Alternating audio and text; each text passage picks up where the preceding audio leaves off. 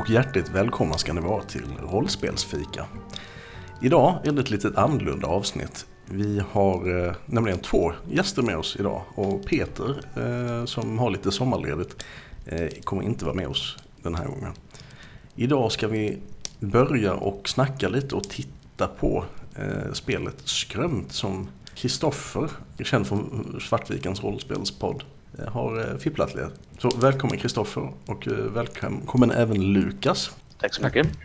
Skrömt alltså, vad, vad är det för någonting? Skrumt är ju lite av ett eh, hemmasnickrat projekt som jag har arbetat på till och från ett tag nu. Kort sagt kan man säga att det är nordisk folktro möter modernt svenskt samhälle. Så allt det här med troll, sjörå, eh, näckar, allt sånt där existerar i världen men majoriteten av människorna känner inte till dem och har inte heller förmågan att se dem. Eh, rollpersonerna kommer då spela, eller spelarna kommer spela rollpersoner som är människor som har förmågan att faktiskt se den här typen av varelser och råkar ut för dem på ett eller annat. Och idag är väl planen då att vi ska skapa rollpersoner till er två, till Skrumt. Ja, Ja precis, och vi har väl tittat lite grann på det här med karaktärerna innan men vi, vi tar det från scratch nu bara så ni får höra hur det går till. Ja, vi börjar väl från, från början. Ni är ett syskonpar, eller hur? Det stämmer? ja. Med, har en relation. Vill ni berätta lite om bara vilka ni är först, rollpersonerna? Så kan vi utgå därifrån och sen börja med det rent mekaniska. Det låter bra tycker jag. Lukas, vill du, vill du börja? Presentera mig. Ja, Ja, ehm, jag är ju uh, systern i det här syskonparet och ehm, du, du heter Max, eller hur? ja, Jag är ju den som flyttar in till storstan. Jag har uh, doktorerat i nordiska språk. Det är min stora stolthet. Men uh, däremot så kan jag väl säga att jag själv har ett ganska körigt privatliv.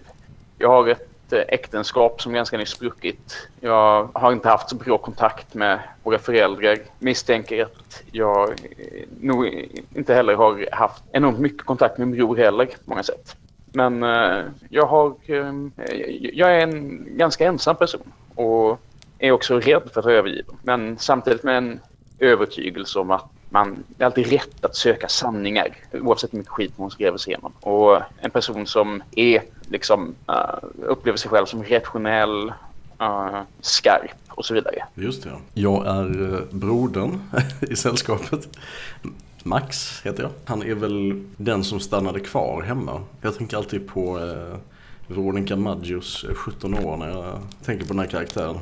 Man blev, var den som blev kvar och eh, har väl liksom haft mest kontakt med våra föräldrar och sånt där hemma i och med att de bor kvar på orten. Han är, han är, Max är eh, stolt över att eh, han är extremt duktig på att vara, vara mekaniker. Han har hittat på en massa coola saker som han aldrig vågat visa för någon. Önskar väl att han vågat göra saker lite mer annorlunda. Bara tagit steget, tagit steget ut i världen mer. Och jag är avundsjuk på min syster.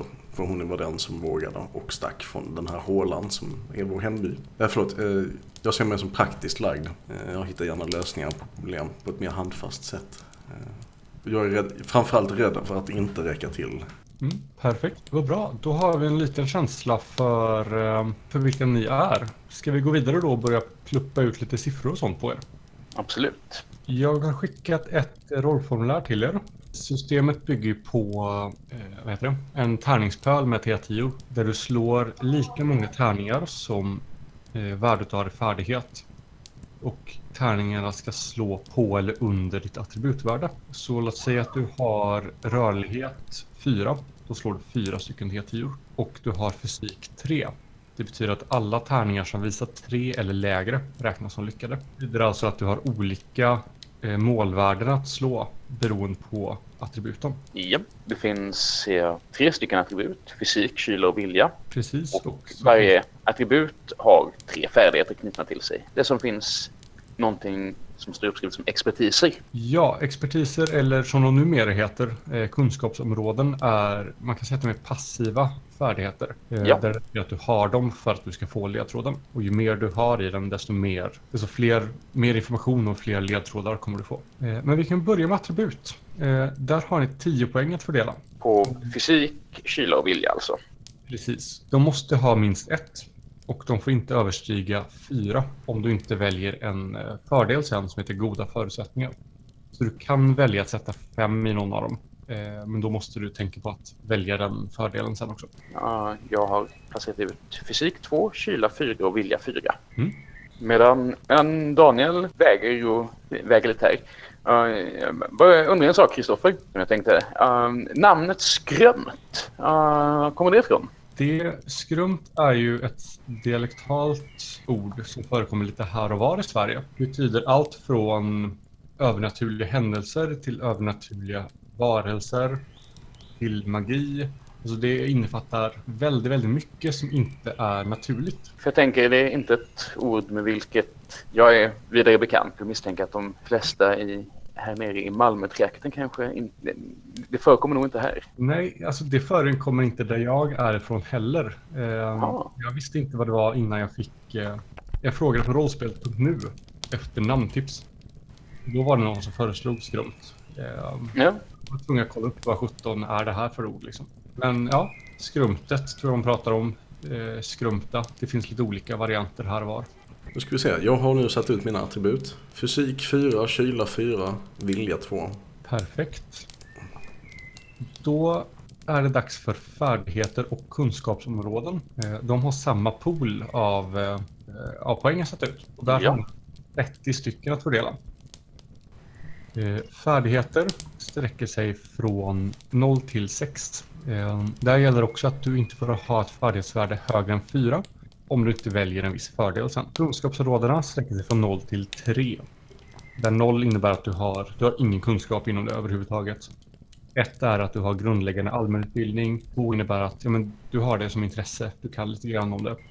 Och tre är att det är ett stort intresse eller det är någonting du arbetar med. Du har liksom god kunskap. De här eh, färdigheterna vi tittar på. Om, om jag hamnar i den sitsen att jag skulle vilja använda någon, någonting som faller under de här. Eh, det är ju ganska generella saker som perception och rörlighet och styrka och sådär. Om jag ska använda någon av dem utan att ha ett färdighetsvärde. Om jag liksom ändå ska försöka mig på att göra någonting som kräver styrka eller rörlighet eller sådär eh, Hur går det för mig då? Eh, Då slår du två tärningar och båda måste lyckas. Och då räknas de som en lyckad. Jag spelar ju en akademiskt orienterad karaktär så då får jag känslan att det är kunskapsområden som det kommer att bli ganska mycket för mig. Ja, det är ju rätt logiskt. Och det är därför jag har en gemensam pool. Just för att man ska kunna fokusera väldigt mycket om man vill. Man kan ju välja att bara köra kunskap nästan, eller nästan bara fysiskt. Eh, och om ni då skulle vilja ha mer än fyra Mm. i någon av färdigheterna så finns det ju en förmåga som tillåter det. Eller en fördel. Och då väljer man den fördelen till ett av attributen. Så du kan välja den till fysik till exempel. Och då kan alla färdigheter som har med fysik att göra höjas till fem. Så man väljer inte bara för en färdighet utan för en grupp av färdigheter. Ja, Vad innebär de här särskilda fördelarna? Är det att man väljer som konsekvens av att man har fem eller högre? Ja, den här fördelen som då är naturbegåvning. Den låser upp att du kan höja till mer än fyra när du skapar karaktären. det känns spontant som att det är en ganska generös tilldelning av poäng här. Ja. Um, Det är för one shot. Det är färre poäng när det är kampanj. Jag förstår. Um, ja, um, för jag sitter här och grunnar lite på vad jag ska placera mina sista sex poäng på. Mm. Jag kan rekommendera att ha åtminstone ett i varje färdighet. Eh, även saker du är riktigt dålig på. För att inte vara helt fullständigt värdelös på det. Okej, så att, att man sätter en nolla betyder i praktiken att det här är liksom en riktig svaghet. Ja, precis. Alltså om du har, låt säga, styrka noll. Eh, så är alltså, du är extremt vek. Eh, Ja. Eller om du har skjutvapen så vet du förmodligen inte ens hur du eh, alltså, riktar en pistol och trycker av. Utan det, det är exceptionellt dåligt det. Yes. hur är grundantagandet på kunskapsområden? Är det att de är... Eh, att det är samma sak där, att man är fullständigt okunnig om man är- har en nolla i dem? Yes. Du behöver till exempel ett i medicin för att kunna göra första hjälpen. Så liksom så här, na naturvetenskap noll innebär då typ att man inte ens var bra i NO på högstadiet liksom. Nej, utan förmodligen att du, eh, du skolkar eller sover igenom större delen av föreläsningen. Och det är på den nivån att det, det är en, en lucka i din kunskap helt enkelt. Jag tänker på kunskapsområdena, behöver man inte nödvändigtvis placera ut en sak i. Som man inte, det är inte som med färdigheterna. Nej, precis. Där, om du inte vill ha någonting så låt den vara noll liksom. Kunskapsområde, om man är mekaniker så blir det väl naturvetenskap som är den närmaste. Teknik är en färdighet ju. Nej, ja då är det teknik som gäller där. Är, är den, är den liksom en, en finit mängd fördelar man har för att dela ut? eh, Du har två fördelar och en nackdel. Sen får du välja ytterligare en fördel för varje nackdel du tar extra. Man kan tänka perception till exempel är ju alla fem sinnen. Övertyga är allt från att, att hota någon till att vädja till att ljuga. Eh, alla sätt att få sin vilja igenom är inne i övertyga liksom. Mm, för jag för mig att vi beskrev min karaktär som ganska så här folklig. Lätt att tycka om liksom. Lätt, ja, precis. Jo, eh, det, det, när vi diskuterade vad min rollperson var avundsjuk på dig för så var det din, ditt goda värdskap. Att du är en person som är bra på att få folk att känna sig välkomna och sådär. Ockultism verkar ju osannolikt. Det kan vara något, där, något intresse du har bara. Det är inget, inget konstigt så att ha. Eh, Alltså ockultism och det som gillar det. ja, men På hyllan där hemma så står liksom en användarmanual för Volvo 740 och bredvid den uh, Agrippas tre böcker i ockult filosofi. Så, nu har jag väl eh, fördelat ut mina saker. Och då går vi vidare och väljer för och nackdelar. Två stycken fördelar och en nackdel att välja. Du kan välja ytterligare för- nackdelar om du vill. Och för varje nackdel du väljer får du välja en ytterligare fördel. Du får inte ha fler än tre nackdelar. Ser du någonting du är intresserad av Daniel? Eller några nackdelar som du funderar på? Ja, jag funderar på eh, beroende. Ja, vad då för någonting? Ja, det är frågan. Sprit känns lite för tråkigt. Men det är ju bara så här, Men det kan ju vara eh, typ schack. Nej. Eh, Så här, riktig Nej, Jobbigt att jobba. Ja, men han, är en så, han är en så bra värld. Ja, snabbt går det också. Ja, själv då? Ja, jag funderar lite. Ehm, jag vägde också kring beroende. Ehm, för att eh, det skulle kunna vara eh, en av grejerna som fått mitt förhållande eller mitt äktenskap att spricka. Men samtidigt så, eh, om du kör på den så kanske det är mindre relevant. Det känns som att den tycker jag du bör ta i så fall. För det passar, jag tror det passar din karaktär bättre i och med att du har den bakgrunden. Okej, ja, men i sådana fall så kör jag på beroende. Alkohol. Jag är en sån här institutionsfests-alkis liksom. En etablerad lundensisk subkultur. För på sen man ska vara rädd för skog. Rädd för skogen. Den stannar kvar. Ja, ja jag stannar. Man måste åka igenom skogen när man ska härifrån? Eller rädd för stora vattenmassor. Ni ska ju ut i skogen i det Ah! här. Och hela punkten är ju att ni lånar en stuga ute i skogen. Ja, jag vet. Det hade nästan varit, för, det är nästan för delicious för att låta bli. Typ ha jättestora problem med, att- inte så mycket i skogen, men, att- men att eh, liksom så här vara själv ute i, bland träden. Kanske blivit lämnad, eh, lämn, eller virrat bort sig i skogen när han var liten eller något sånt där. Och det här kanske Vad- ni kanske delvis åker ut dit för att du ska arbeta på din, din fobi också. Alltså immersion therapy. Jag tog nackdelen beroende alkohol. En bidragande orsak till mitt fallerade äktenskap. Att jag är liksom så här, som jag sa till Daniel, en institutionsfest-alkis. Mm. Och då, har, då får jag fördelen lögnare för det. Eller Den, eh, det är en bra kombo har jag hört. Det är till bokmal. Det hjälper i mitt arbete. Och då dessutom högt till övertyga som används för att ljuga. Det är Japp. perfekt. Borde jag ta mänsklig lögndetektor i så fall?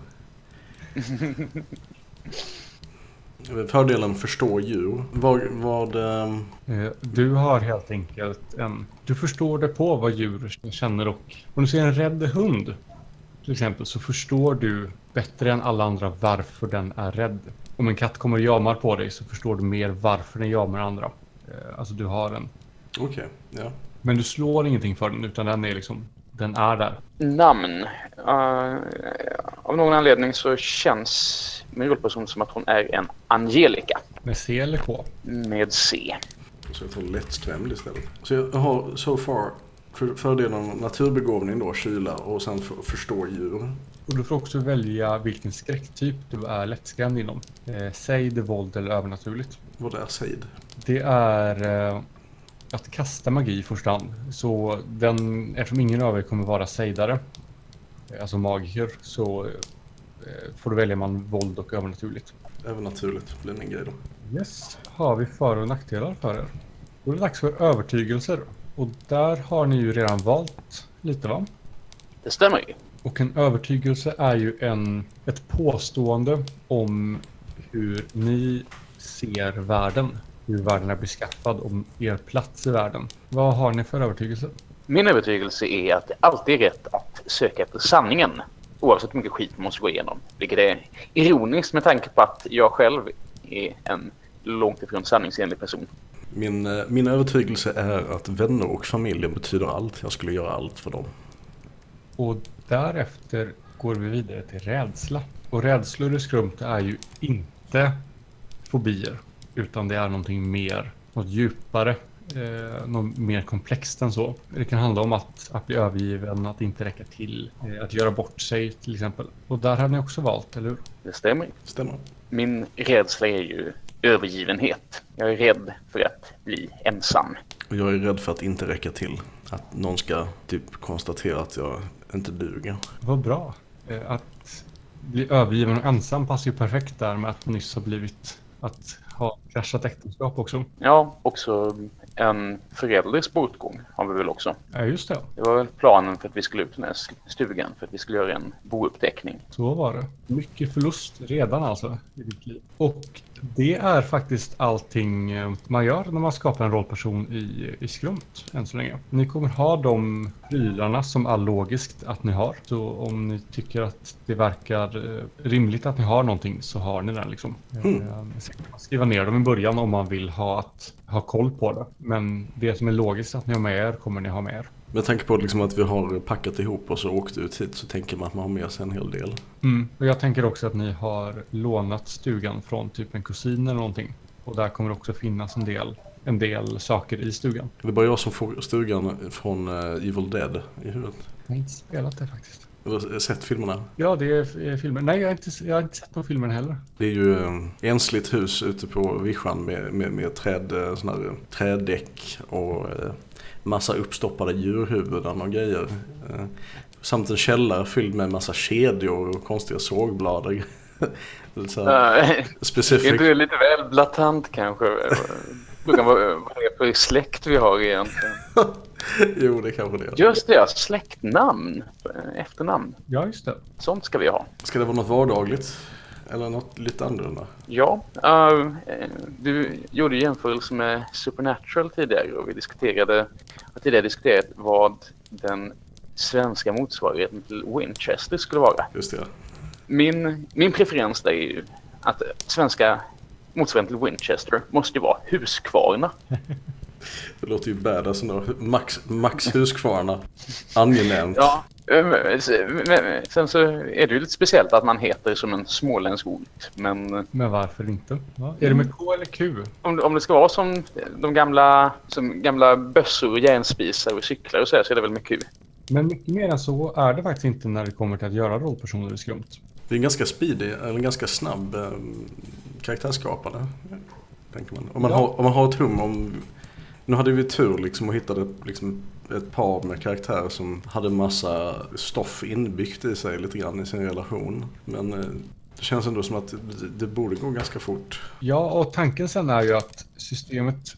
Eh, jag hoppas kunna bygga ett system som möjliggör karaktärsutveckling. Mekanisk karaktärsutveckling. Och det är där rädsla och övertygelser kommer in. Att spelledarens jobb är att utmana eh, rollpersonernas övertygelser. Att sätta dem på sin spets. Och att rollpersonerna sedan kommer antingen liksom gå stärkt ur utmaningen eller börja ifrågasätta sina utmaningar. Och på samma sätt med rädslor. Är man rädd för att bli övergiven, då är det spelledarens jobb att tvinga rollpersonen in i en situation där den här rädslan aktiveras och att rollpersonen så småningom kommer antingen övervinna sin rädsla eller ge efter för den. Ja, Uh, min, min tanke där är ju också att uh, jag har gjort en rollperson som väl är tämligen sårbar för det här också. Ja, precis. Både genom att, uh, genom den bakgrund jag beskrivit och också på det sättet att hon inte är jättesympatisk. Man förstår liksom varför någon skulle kunna bli fed up med henne. Det blir kul när du åker ut ensamma igen i en stuga, bara ni två. Jag tror liksom Max har, har nog faktiskt liksom saknat sin syster rätt mycket. Men eh, det kan ju vara mycket liksom att det har ju gått ett tag sen, sen vi umgicks. Så det, det är mycket kanske ett fantasifoster liksom att man minns hur det var förr när man var liten. Och så här. Men man glömmer också bort hur jobbig, jobbig Angelica kunde vara. Och hon tycker säkert samma sak om mig. Ja, alltså det känns ju dock som att jag inte har lika mycket case för att tycka du är jobbig på något sätt. Utan det är väl kanske mer på den nivån att, att, att, att det är väl det här att du är liksom familjens bonde. Men tror ni att ni har den här att så fort ni träffas igen så trillar man tillbaka i gamla roller? Ungefär som att man, även som, som vuxen nu när man åker tillbaka hem till sina föräldrar så sitter man upp på sitt rum liksom. Att man, ja, det, det, det tror jag. Vem av oss är äldst? Det känns som du, du har ju hunnit lite längre i livet med, med, med ditt. Det betyder ju mm. inte att du är äldre. Det kanske bara är ännu värre om hon är, om hon är yngre. Ja. ja, det hade ju förstärkt det hela ännu mer. Visst, du kan vara, du kan vara yngre också. Ja, nej men omkring 33 år. Så då är det ju inte ett enormt långt äktenskap jag haft kanske. Eller det, det beror på hur tidigt jag gifte mig. Tänker bara uh, min allmänna, allmänna fördom om uh, livsbanan för akademiker är att den sortens saker brukar ske ganska sent med oss på något sätt. Sena på äktenskap och barn och sådär. Fast det är väldigt många doktorander som skaffar barn under doktorandtiden. Det stämmer ju. Oavsett ålder. Ja, om, eh, så länge de inte är för gamla då, men det är väldigt vanligt faktiskt. V vad hette din man? Eh, eller fru för den delen, jag har ingen aning. Min man, han hette... Och han är akadem akademiker också? Ja, självklart. Um, jag tror det var en Chris. Mm? Svensk eller amerikan eller? Uh, engelsman. Uh, han var, men han var ju här i Sverige och forskade. Då är det ju också möjligt att jag kanske har barn som är med honom nu. Vilket område är det du eh, är aktiv inom? Rent akademiskt? Jag har skrivit jag har skrivit nordiska språk men jag funderar på om jag ska kanske Så. ändra det till etnologi. Det är ganska närliggande och matchar liksom de kunskapsområden jag har. Är Chris i samma eller eh, något annat? Ja, nej, han är etnolog. Ja, precis som Max har förstås ingen aning vad det är du, du pysslar med egentligen. Sånt där, något med historia? Ja, fast andra sidan, alltså som etnolog så har jag väl haft en rätt naturlig koppling till att uh, kanske komma tillbaks bara för att lyssna på folk. Eller så har jag inte gjort det, trots att det känns som en sån här rimlig gräv där du står-attityd. Det kan ju mycket väl vara så att du har rest runt till en väldig massa andra ställen men eh, undvikit den här som pesten eller att det inte finns så mycket. Ja. Ja, det ska bli spännande att se var, vi hamnar. Jag har en son också, David, fem år. Ja, vi har alltså tittat lite grann på hur man skapar karaktärer till skrömt. Och eh, det visar sig vara en, en snabb, ganska snabb process. Kristoffer, det ska bli jättespännande att eh, komma igång och spela. Ja, det ska bli jättekul att, att spela med er. Har ni någonting, ni två någonting ni vill, ni vill eh, annonsera så går det bra att göra det. Det är väl i så fall eh, dels Svartviken rollspelspodd. Eh, där kommer också skrumpgrejer upp så småningom. Eh, och Kvarnbergsspel.nu eh, skriver jag lite om, om både skrumt och andra spel som jag sysslar med. Kvarnberg med W. Jättefint. Med det så tackar vi för att ni har lyssnat på det här lilla, lilla ska vi säga, förberedande avsnittet eh, till att spela skrumt. Ja, tack så mycket. Ja, tack för att vi får vara med. Och eh, ha det så gott.